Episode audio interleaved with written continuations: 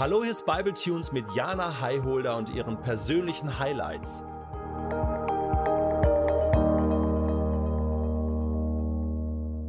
Es gibt ein Thema, das mich bereits mein ganzes Leben lang begleitet. Zukunftssorgen. Und ich vermute, ich bin nicht die Einzige. Ich habe mir schon immer Sorgen um meine Zukunft gemacht. Vor dem Abitur habe ich mich gefragt, schaffe ich das Abitur? Und nach dem Abitur, was soll ich studieren? Werde ich jemals irgendetwas werden? Skurril eigentlich, absurd, wenn ich mir das heute vorstelle.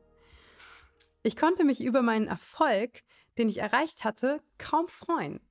Stattdessen war und bin ich meistens schon gedanklich bei der nächsten Hürde, beim nächsten Problem, das es zu lösen gilt. Und während andere ihre bestandenen Prüfungen, ihre Erfolge, diese Zwischenmomente feiern konnten, habe ich mich schon gefragt, wann und wo und wie ich mich für einen Studienplatz bewerben muss oder wie es weitergehen kann. Es fällt mir wirklich schwer, einen Moment der Freude, ein Anhalten einfach mal zu genießen. Und das ist etwas, was ich wirklich noch lernen möchte. Mein Freund hat letztens gesagt, man muss einfach mal mehr feiern.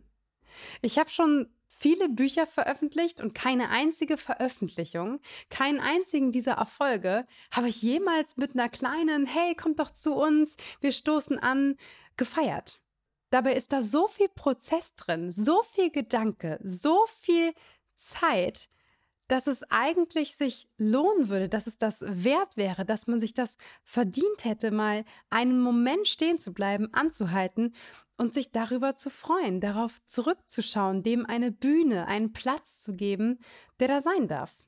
Weil sonst macht das ganze Laufen und Arbeiten und auf etwas hinarbeiten ja gar keinen Sinn, wenn das Ankommen noch nicht mal mit einem kleinen Picknick auf dem Berg so zelebriert und genossen wird. Mir ist das gar nicht aufgefallen bis hierhin.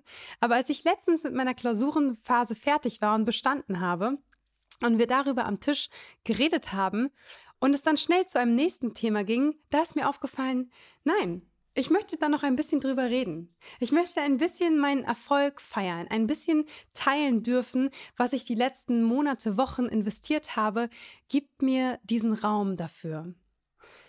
Etwas total Schönes, was ich empfinde, was ich verändern will in der Familienkultur, die ich kreieren werde. Etwas, was mir wichtig geworden ist durch einen Prozess, in dem ich nie verstanden habe, dass es wichtig sein kann.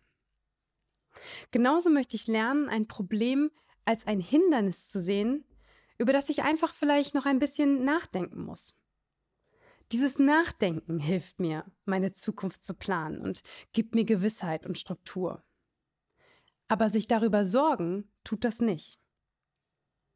Eine Strategie zu entwickeln also ist hilfreich. Sorgen zu machen ist nicht hilfreich. Während das Planen und Überlegen etwas Aktives ist, das uns bereichert, weil wir uns ja mit dem Thema auseinandersetzen, kreisen beim Sorgenmachen unsere Gedanken immer wieder um das gleiche Problem. Und letztendlich kommen wir keinen Schritt voran. Am Ende stehen wir da und sagen, ich weiß es einfach nicht und jetzt macht es mir auch noch Angst. Wenn ich mich zum Beispiel auf eine Prüfung vorbereite, verwende ich viel zu viel meine Energie darauf, anderen zu erzählen, dass die Prüfung total schwer wird und dass ich das sicherlich kaum bestehen werde. Mir fallen immer tausend Gründe ein, warum das unrealistisch ist, dass ich gut durch diese Klausur komme. Und mein Papa sagt dann jedes Mal, ne, und ich habe lange studiert, jedes Mal, wenn ich wieder nörgle, sagt er, Jana, wenn du all die Zeit, die du da rein investierst, mir zu erzählen, dass du so viel lernen musst, da rein investieren würdest, zu lernen, dann wärst du jetzt schon weiter. Und er hat recht. Sicherlich hilft es auch, wenn man sich mal irgendwo ausheulen kann. Aber nur mit Ausheulen alleine kommt man nicht weiter. Und natürlich haben wir nicht alles in der Hand. Manchmal haben wir unser Bestes gegeben und es reicht trotzdem nicht. Vielleicht fallen wir durch eine Klausur oder eine Sache läuft nicht so, wie wir das geplant haben. Und dann bricht dann die Welt unter unseren Füßen weg? Liebt uns dann keiner mehr? Werden wir nie wieder aufgefangen, nie wieder anfangen können? Kommen wir nie wieder irgendwo an? Nein, dann wiederholen wir die Prüfung halt.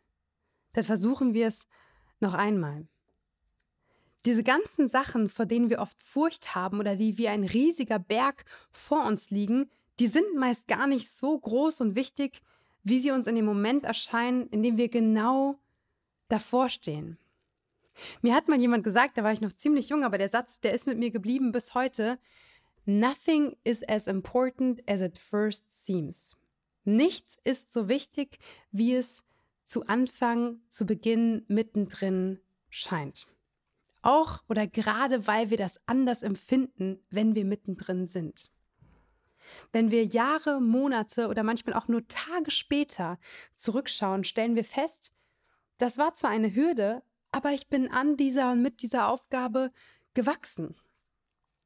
Und in all diesem, wir wollen etwas schaffen und haben gleichzeitig Angst, wünsche ich jedem von uns einen beständigen Halt. Eine Familie und Freunde, die uns auffangen, wenn mal etwas nicht klappt und wir enttäuscht sind von uns und der Welt. Und Familie und Freunde auch, die Freude und die Gelingen mit uns teilen und mit uns feiern können. Familie und Freunde, die lieben uns nicht weniger, wenn wir etwas nicht geschafft haben, denn ihre Liebe basiert nicht auf unserer Leistung. Und Gottes Liebe übrigens auch nicht. Für mich persönlich, und ich bin da super dankbar für, ist meine Familie mein ewig sicherer Halt und mein Zufluchtsort. Ich weiß, dass ich dort meine Wurzeln habe, egal was die Zukunft bringt. Wir haben eine super hohe Loyalität füreinander und wir wertschätzen, was der andere tut. Das gibt mir ganz viel Sicherheit. Was ich an Familie so schätze, ist, sie bleibt. Egal wann ich wiederkomme, von meinen ganzen Reisen, von den ganzen Bühnen, von den ganzen Erlebnissen, irgendwie ist alles noch genauso wie beim letzten Mal. Es ist dieses Wissen, hier komme ich her, hier sind meine Wurzeln, das mich persönlich auch, auch weitergehen lässt.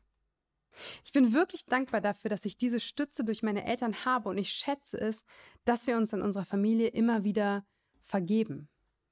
Wir halten uns aus diesem Satz, der im Epheserbrief 4, ähm, 26 steht, versöhnt euch wieder und lasst die Sonne nicht über eurem Zorn untergehen.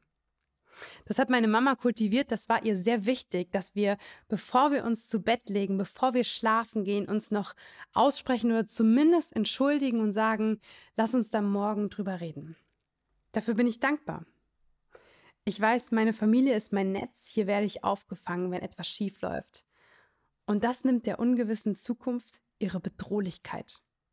Nicht jeder ist in so einer Familie aufgewachsen und groß geworden, das ist mir klar. Für manche sind das eher die Freunde und auch dafür gilt alles, was ich bis hierhin gesagt habe.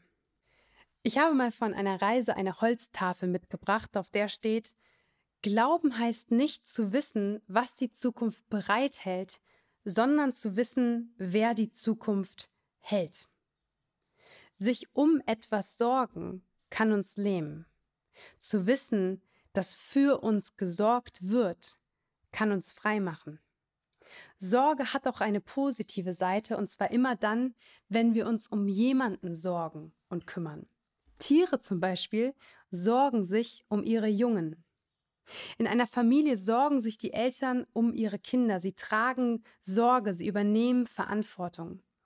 Und Kinder werden so auf das Leben vorbereitet und in diesem begleitet. Das ist etwas unglaublich Gutes. Das heißt, Sorgen für ist etwas anderes als Sorgen um. Im Englischen gibt es dafür zwei Worte, die dieses eine Wort Sorgen beschreiben. Das eine ist to worry, sich Sorgen ummachen, und das andere to care, sich für jemanden, für etwas sorgen. Wenn ich mir wirklich Sorgen mache, ein ungutes Gefühl habe und mich zum Beispiel um einen kranken Vater sorge, dann verwende ich im Englischen to worry, um dies auszudrücken. Sorge ich dagegen für jemanden, wie eine Mutter für ihre Kinder oder wie Freunde und Partner füreinander, benutze ich die Wendung to care. Das sind zwei verschiedene Dinge. Sorge raubt uns die Energie, die wir eigentlich bräuchten, um daran mitzuwirken, dass die Sorge sich nicht erfüllt. Und wir wissen, dass es unnötig ist, Energie für Sorgen aufzuwenden, und trotzdem machen wir es. Mir hilft hier ein Blick in die Bibel. Im Lukas-Evangelium steht, können alle eure Sorgen euer Leben auch nur um einen einzigen Augenblick verlängern? Natürlich nicht. Hat das Sorgenmachen für irgendjemanden einen positiven Effekt aufs Leben? Die Antwort liegt auf der Hand. Nein. Ich weiß, dass ich in all dem nicht alleine bin. Gott sagt, dass jeder unserer Tage in seinem Buch aufgeschrieben ist. Er hat einen Plan. Wenn ich ihm folge, auf ihn höre und mit ihm rede, gibt Gott mir Sicherheit und Gewissheit. Nicht darüber, was in der Zukunft passiert, sondern darüber, dass er auch in der Zukunft da sein wird. Genauso wie er es heute ist. Dass er in der Zukunft für mich sorgt, sodass ich mir keine Sorgen um die Zukunft machen muss. Für mich persönlich gilt, und da brauche ich gar nicht zu idealistisch sein, dass mich Sorgen und Zukunftsängste sicherlich weiterhin durchs Leben begleiten werden, aber ich weiß und es ist meine Herausforderung, sie jeden Tag aufs Neue abzugeben. Genauso weiß ich auch, dass Sorgen machen mir nicht hilft und dass Gott derjenige ist, der für mich sorgt. Ich brauche mich nicht zu fürchten, denn die Angst schreibt mein Examen nicht. Meine Fähigkeit und mein Vertrauen darein, dass auch Gott mir diese Fähigkeiten schenkt, die schreiben mein Examen. Wie auch immer es dir mit diesem Thema geht, ich wünsche dir von Herzen, dass du immer mehr lernst, deine Sorgen abzugeben, bei dem, der für dich sorgt.